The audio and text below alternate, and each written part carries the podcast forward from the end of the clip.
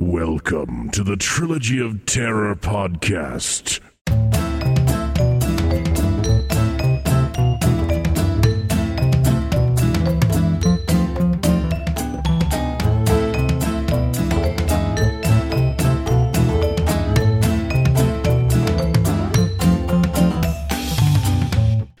And welcome to the very first episode of the Trilogy of Terror podcast.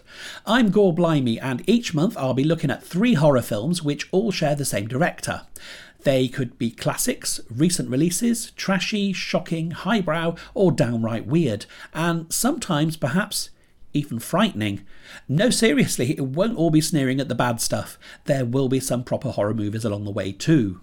This episode, the three movies are all the work of Lamberto Bava, son of hugely influential Italian horror director Mario Bava.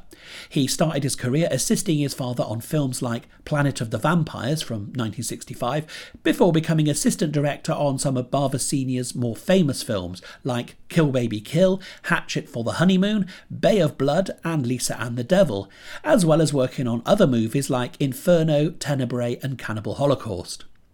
The first film he directed solo was Macabre from 1980, which we'll be looking at in a moment. He followed this up with another horror thriller, A Blade in the Dark, which was originally meant to be a four part TV series, plus an action film and something involving a mutated octopus shark creature on a killing spree. Let's be generous and call it a Jaws homage. In 1985, he directed perhaps his most well known film, Demons, which is the second film we'll be looking at, followed by Demons 2 a year later. These were a collaboration with Dario Argento, who co wrote and produced them both. The slightly surreal Giallo style thriller Delirium Photos of Gioia, came a year later in 1987, and that's the third and final film discussed in this episode. Since then, he has continued to direct more horror movies and thrillers, though mostly aimed at the television market, but he's still very much around. The Trilogy of Terror podcast. The first film in our thrilling threesome is Macabre from 1980. Before I start, I will say I don't normally do spoilers, but to be honest, it's hard to avoid revealing the one in this film, so apologies in advance. Though, in fairness, if you've seen the film's cover, the DVD title screen, or the trailer, you've already seen the surprise reveal anyway. When we first meet Jane, she's a married woman who wears fancy 80s clothes, walks like an American footballer, and is having an affair with a man called Fred, who I like to call Fred the Head and not just because of his apparent erotic talents. They have regular rendezvous at Fred's opulent apartment in a boarding house run by a young, blind man called Robert and his mother. A woman so overbearing she treats him like a child, even bathing him in front of visitors. Meanwhile, Jane's young daughter is a girl at that difficult age, where she likes to have her mother's attention all to herself, she likes her own way, and she likes to act out her psycho killer tendencies by drowning her little brother in the bath. We later see her cooking up a homemade soup with fresh vegetables, herbs, and dead person's earlobes in it, so it's probably safe to say she has a few issues. Hearing about the drowning incident causes Mum Jane to grab her car keys and her lover and rush towards home, except along the way they crash the car. Fred gets horribly decapitated and Jane ends up in a mental hospital. Now, I'm not entirely sure how long she's there, but when she eventually returns to the boarding house, we find Robert's mother has died and there are dried up flowers in the vases in Fred's flat. But rather strangely, the fridge is still full of juicy fresh meat. A magic fridge? Or a hint at things to come, maybe? Unpacking and tidying up the apartment, Jane gets out a homemade shrine to Fred, with his photo sellotaped to it, along with a clump of thick curly hairs. Let's just hope that's his moustache. His Visa card, some fag ends, a razor blade, and various other treasured memories of their romance. She then lights up a candelabra and is heard moaning and writhing around on the bed with a mystery lover. Poor, romantically inexperienced, and sexually repressed Robert downstairs now ends up listening to the loud sex noises while sitting alone in the dark, vigorously polishing his horn. Oh, I forgot to mention, he repairs brass musical instruments for a living now. Things are not helped by Jane's unsubtle flirting with him, blowing hot and cold, so to speak. In one scene, she even calls him into the bathroom while she's naked and soaping up in the tub, which did remind me of that old joke where a woman in the bath is interrupted by someone who says he's the blind man. Tweet me if you've not heard it. Come to think of it, bathtubs do seem to feature an awful lot in this film, in at least four significant scenes. Any theories about what they're meant to symbolise? Anyway, back to the plot. Jane demonstrates to us how to get ahead in Italian horror cinema. I wonder why her little kitchen has an industrial sized rotisserie oven in it. And the director gives us a surprise ending with a bit of bite. Basically, if you haven't already worked it out, Macabre is a film where a woman has a passionate love affair with a corpse's head she keeps in the freezer and being an Italian horror from the 80s, it has the usual badly dubbed voices, but with the added bonus of amusing Southern American accents. It's mostly competently acted, and the horror effects, particularly the fake head, are pretty good. The first full frontal nudity in the film is male, which is quite a surprise.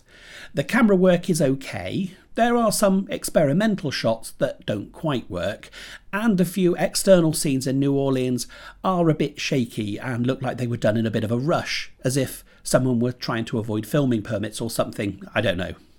The story might seem a bit far fetched, but it does follow a kind of logic, and I like that the real sicko in this isn't the one you'd normally expect. Even if you don't take any of it too seriously, Macabre is still interesting, and certainly entertaining, and I do think it's worth at least a one off watch.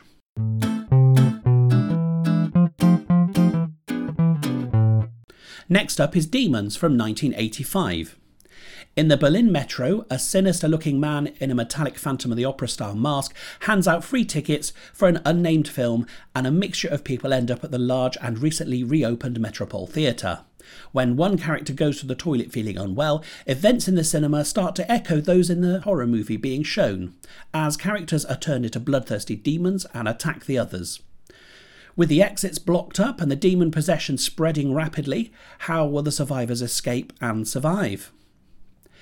Demons is a great example of an Italian horror film of the 1980s, with overdubbed voices, high levels of violence and gore, and striking use of sound and visuals. There is an interesting use of strong primary colour filters in certain scenes, reminiscent of the work of Mario Bava, the director's father. In addition, it has a strong rock soundtrack featuring some surprisingly big names, which is used to great dramatic effect. And, of course, the throbbing, pounding score of Claudio Simonetti of Goblin, which includes one of my all time favourite movie themes. This film packs in a large number of creative gore sequences and set pieces, all done using practical effects, which still look surprisingly good for a film of this age. Along with the blood and guts, this includes the iconic and creepy image of the demons walking up the stairs towards the camera with their glowing eyes. Even the movie within a movie is a lot more atmospheric and scary than it needs to be, though the dialogue in that is much more on the cheesy side. We even get a reference to Nostradamus and the discovery of Neptune in Uranus. The Metropole Theatre itself provides a great atmospheric setting, with a sense of brightly lit neon modernism in the foyer, oppressive darkness in the auditorium, and rotting decay in the hidden back rooms. The toilets have to have the most revoltingly ugly decor I've ever seen in a bathroom, and I've lived in a house with an avocado suite before. There's a really oppressive feeling of dread when the characters realise they're trapped inside.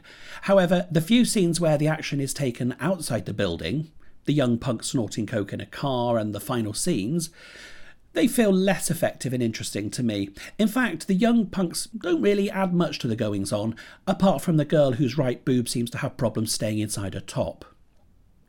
As with other Italian horror films of this period, it does have its moments of far fetched daftness. Someone gets to roar around the theatre on a motorbike, hacking up demons willy nilly with the samurai sword, and at another point, a helicopter literally drops from the sky into the auditorium.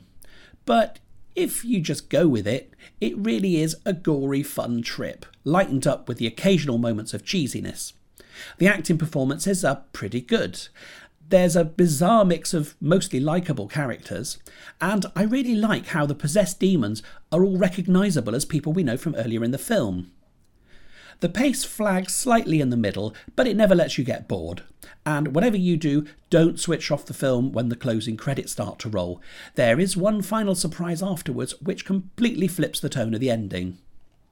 The film spawned a whole list of sequels, though most appear to be unrelated films that just stuck the name on.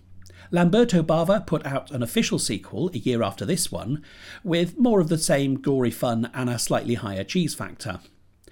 And if you're interested in knowing my thoughts about that, there will be a mini episode on the Trilogy of Terror podcast Facebook page. And if you check that out, please remember to click like on the page. Going back to Demons, it's a classic example of 80s Italian horror, and a movie I fell in love with when I first rented a copy on VHS as a teenager. Watching it as an adult all these years later, I think it still holds up well, and even if I ignore any nostalgia based bias I might have, I would still class it as one of my favourites.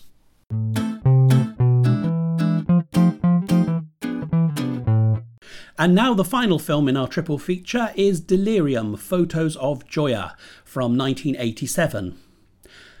Gioia, or Gloria as she's referred to in the English language dubbed version for some reason, is a former glamour model with a couple of big assets, one of which is ownership of a glossy men's magazine. Her life is so glamorous, it's filled with power suit shoulder pads, big hair, a luxury house, and apparently an aversion to keeping her clothes on for longer than a few minutes. A killer starts murdering the cover models and sending Gloria photos of the victims' bodies taken in front of a wall sized picture of her. In the meantime, a woman called Flora wants to buy out the magazine. Gloria's slightly sleazy brother is ever present as the magazine's photographer, and they throw in a bit of hunky romantic interest for Gloria in the mix. We also get to meet a chap in a wheelchair who sits at his bedroom window watching the neighbours through a telescope and who witnesses a murder. Initially, I wondered if we were in for a rear window homage, but then I don't think James Stewart was leering at naked ladies by the pool next door nor did his character phone them saying, If I told you I was playing with it, would you come over and help me? Yes, this lad is undeniably a creepy sex pest, which, strangely, seems to get forgotten later in the film in one oddly sentimental scene. Bava uses his father's and Dario Argento's trademark red blue colour filters to dramatic effect, especially in the lead up to the killings. He delivers a final act stuffed with more baffling twists and turns than a plateful of tagliatelle, and throws more boobs at us than you can shake a stick at. Or shake your own stick at if you're so inclined. Add a bit of bad dubbing, and this could easily be mistaken for your typical Giallo movie. But this is the only one I can think of where the killer's point of view features a woman walking around with a giant eyeball for a head. No, that's not an exaggeration. Having said that, the eyeball does have a mouth. I mean, come on, you wouldn't want it to look unrealistic or anything.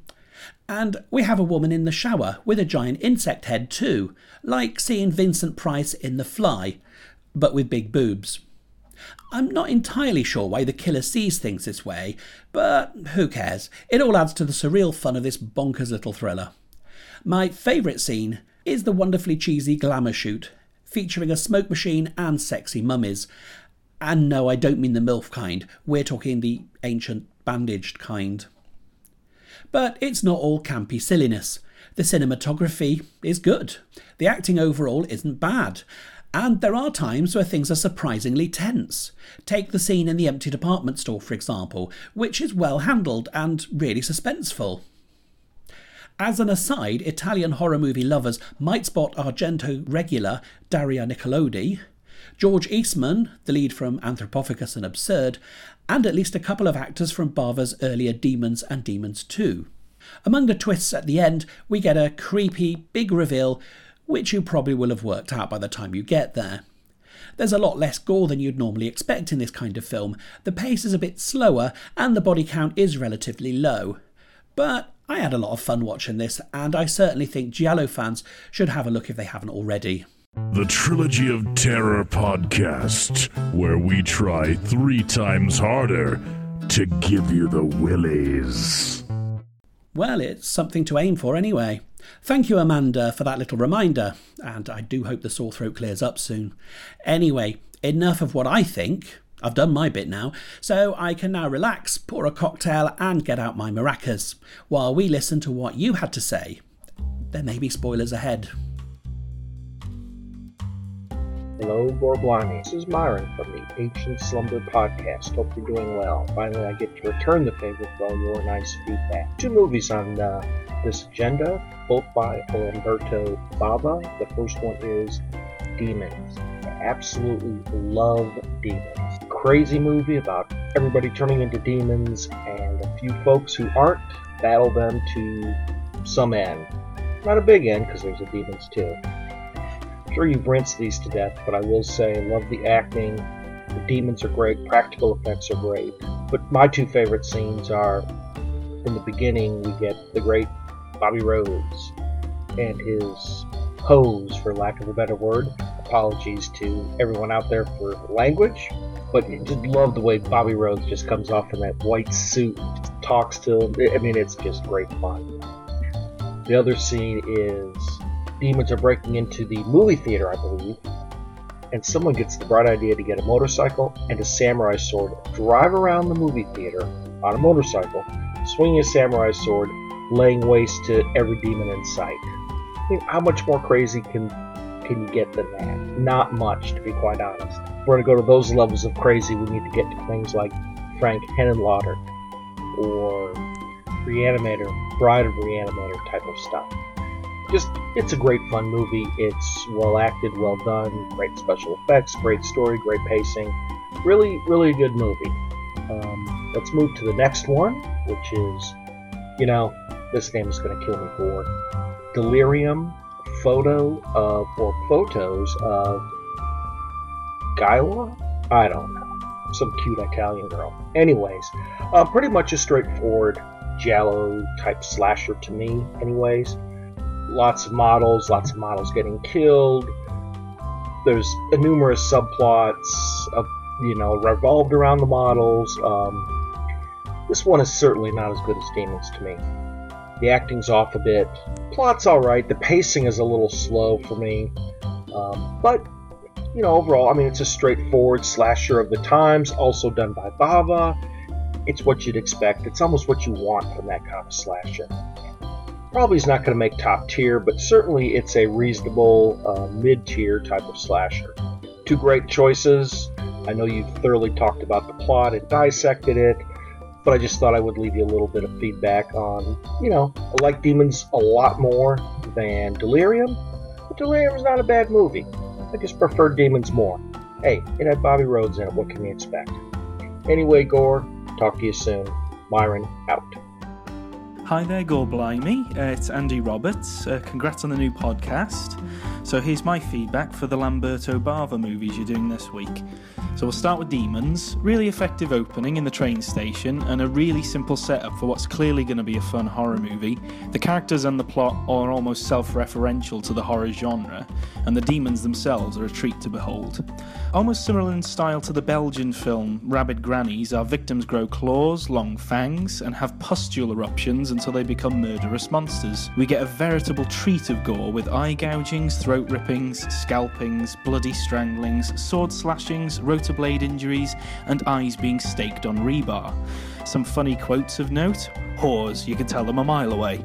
And Cheryl, if I have a heart attack, it's your fault. A particularly sleazy scene involves a thug scraping cocaine off his female companion's breasts, only to cut her a smidgen.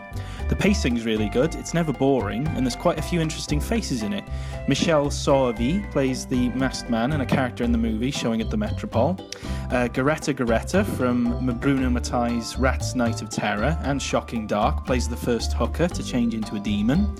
Fabiola Toledo from Bava's later Giallo, A Blade in the Dark, plays the second hooker to transform, and Giovanni Frezzi from Fulci's House by the Cemetery and Sweet House of Horrors, as well as A Blade in the Dark, also makes an appearance at the end. I really enjoyed this one. It was a roller coaster of a movie, and it wasn't even a little bit boring.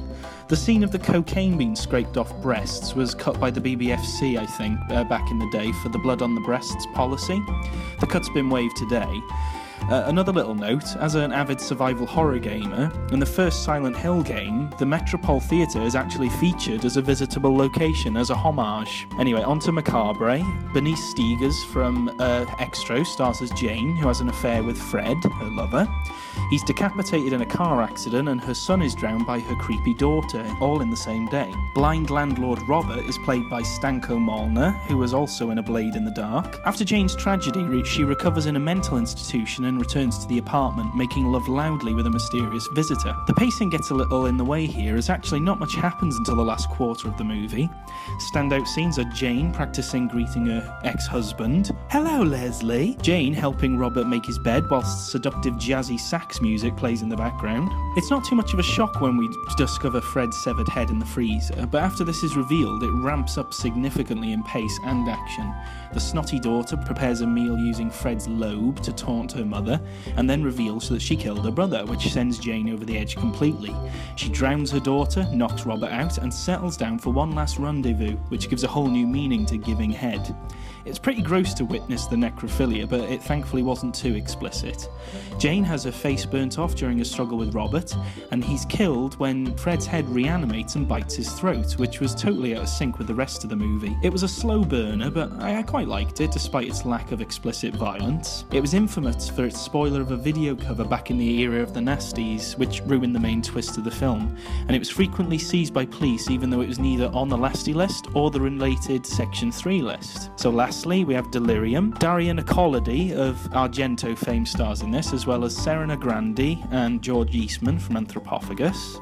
Robert Brandon from Michele Soavi's Stage Fright, and Lino Salemme and Karl Zinny, who are both in Demons. So in this Giallo, the killer's perspective is quite unique. It has a throbbing red saturation, and the uh, victim's heads become surreal, including a wasp's head and a giant eyeball. Our first victim gets a pitchfork through, and the second victim gets a swarm of bees stinging her to death. The paraplegic mark is massively inappropriate and seems only to serve to annoy, giving us slimy, sleazy quips like, You make my member throb with desire, and I want to penetrate your flower until it explodes. Apart from a very tense chase sequence in a shopping centre, most of the film feels a bit ploddy in the same way as a soap opera. The final reveal of the killer was a bit silly, although suitably sleazy in keeping with the film so far. It's a shame as well that most of the violence is lacking in blood, and there's only two surreal stalking sequences, as it makes this a bit of a vanilla and a tame Giallo movie. I enjoyed it nonetheless for its weirdness and sleaziness. Many thanks there to Andy Roberts, and before him we heard Myron from the fantastic Ancient Slumber podcast. Thank you. Uh, I've also had written feedback from Myron's co host Chris. It says, Hey Gore, congratulations on launching a podcast. Always a pleasure to hear your musings on the cinematic gems we hold so dear. And what better way to start than with the Lamberto Bava trilogy, especially the splattertastic masterpiece that is Demons. As pure a horror film as it is possible to get, this has been a constant in my life since I first saw it on a VHS rental back in 1986. I actually own it on no less than six different editions across three formats. The gore is brilliantly gloopy, the soundtrack gloriously 80s, and Bobby Rhodes as Tony the Pimp is one of the greatest B movie characters you'll ever see. Myron and I covered it and the sequel on our first podcast, so you can hear me gushing about it there, but I'm sure you'll give the film its proper coverage. As for the other two films you're covering, I haven't seen Delirium, but I have seen Macabre. I own the Arrow Video DVD, but rather unhelpfully, I haven't watched it for about four years and don't remember that much about it. Although the cover artwork gives away the biggest plot detail. As for Bava Jr.'s other films, I have seen Demons 3 The Ogre, which could be the most boring horror film ever made, and Graveyard Disturbance, which is also pretty bad. However, he does redeem himself slightly with The Majesty of Demons 2, which is not quite as mental as its predecessor, but still a riot nevertheless. Anyway, good luck with the show, and I look forward to hearing what other films you're going to be putting into a trilogy for dissection. Thanks, Chris. Watch this space, all will be revealed at the end of this episode.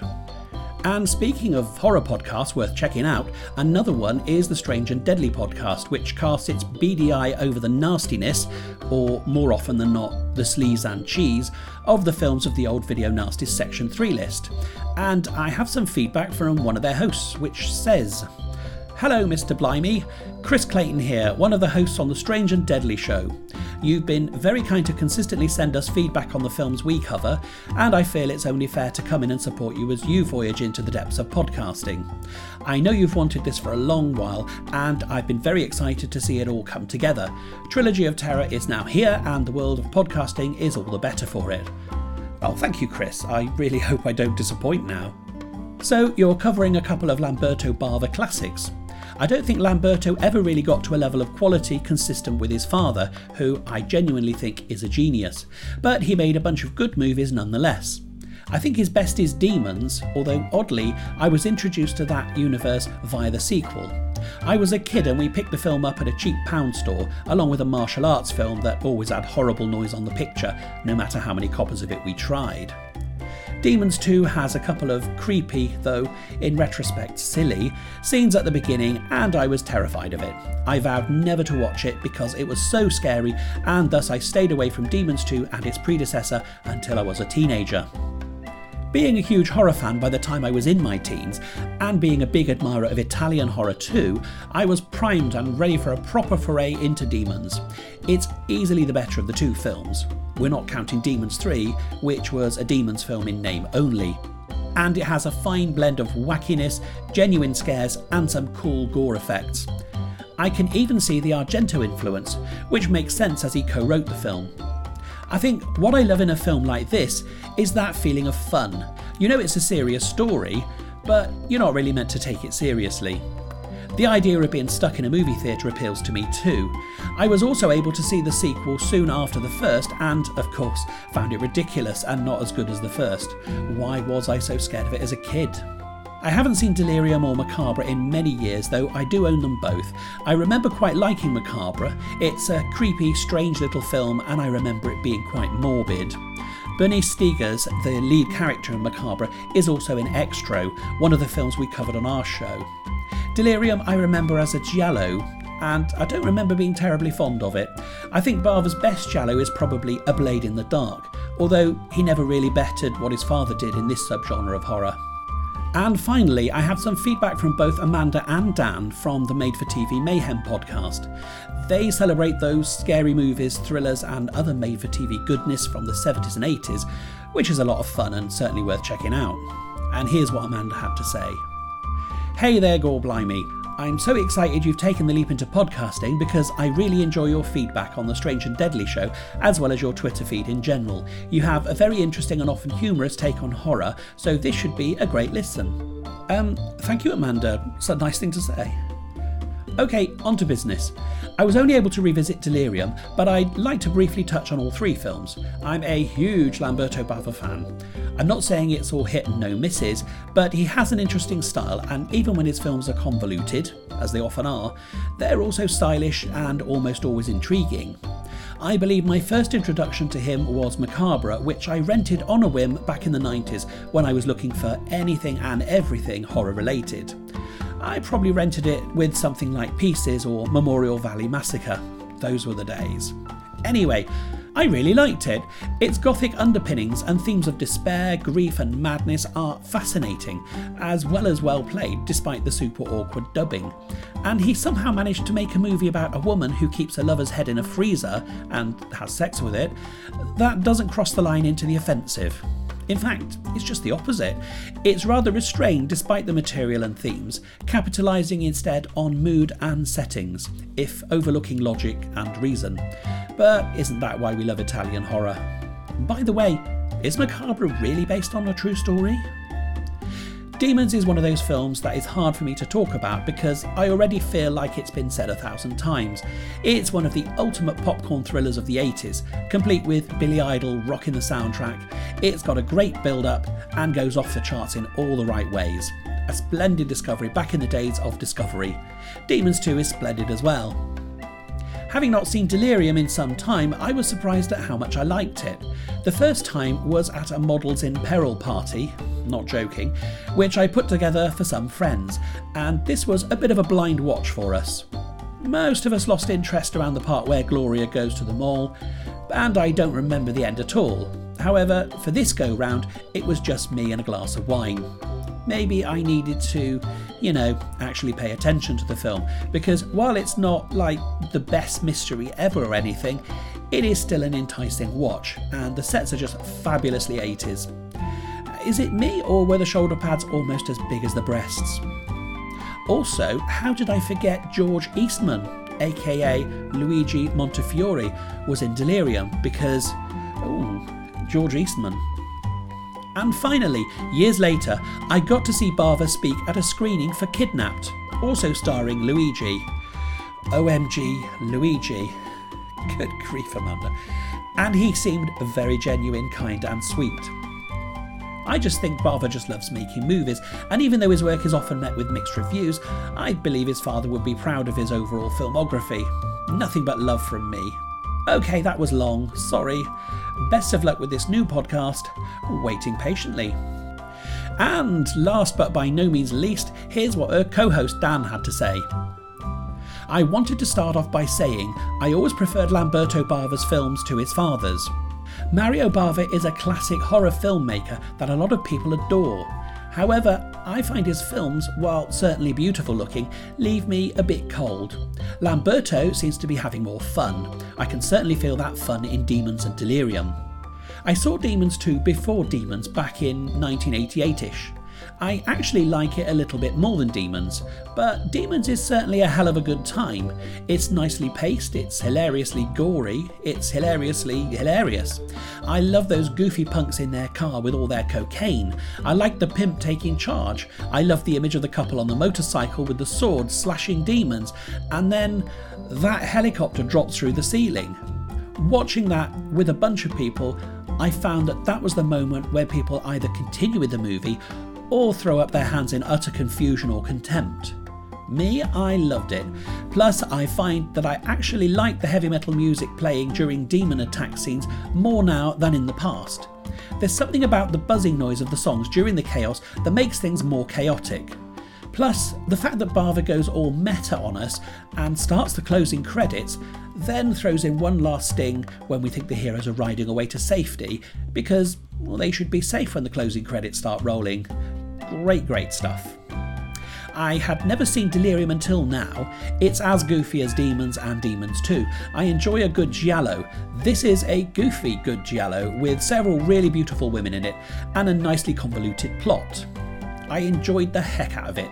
The pervy kid peeping on the leading lady reminded me a lot of myself in my childhood. Uh, right. I will say that I did get a bit lost in relation to who all the characters were exactly. When the killer is revealed, I thought that he or she was someone else, and then that someone else showed up, and I thought, wait, who is the killer? I guess I wasn't paying as much attention as I thought. I need to see more of Lamberto's films because these two remind me of how screwball surreal he could get. Viva Lamberto! Thank you, Dan and Amanda.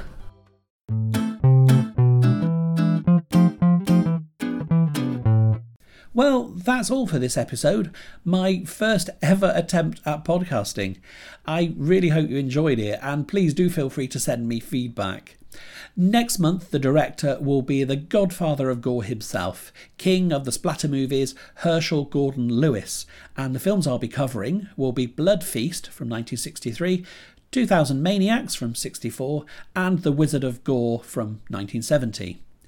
If you'd like to join in and share your thoughts on any of those, you can email me or send audio file to trilogypodcast at gmail.com or tweet me at I am Gore Blimey. And don't forget the Facebook page where you'll find a mini episode all about Lamberto Bava's Demons 2. Finally, before I sign off, special thanks to Kevin MacLeod at Incompetech.com for the music. The Show Must Be Go, and Casa Bossa Nova, to Gentleman's Grindhouse Records for your support and for giving this show a home, to those people who sent in their thoughts and feedback, and most importantly, thank you, yes, you, for listening. Hope you'll join me again next month. Until then, bye. Don't forget to visit and like the Facebook page. Follow us on Twitter at I am Gore Blimey or email us at trilogypodcast at gmail.com.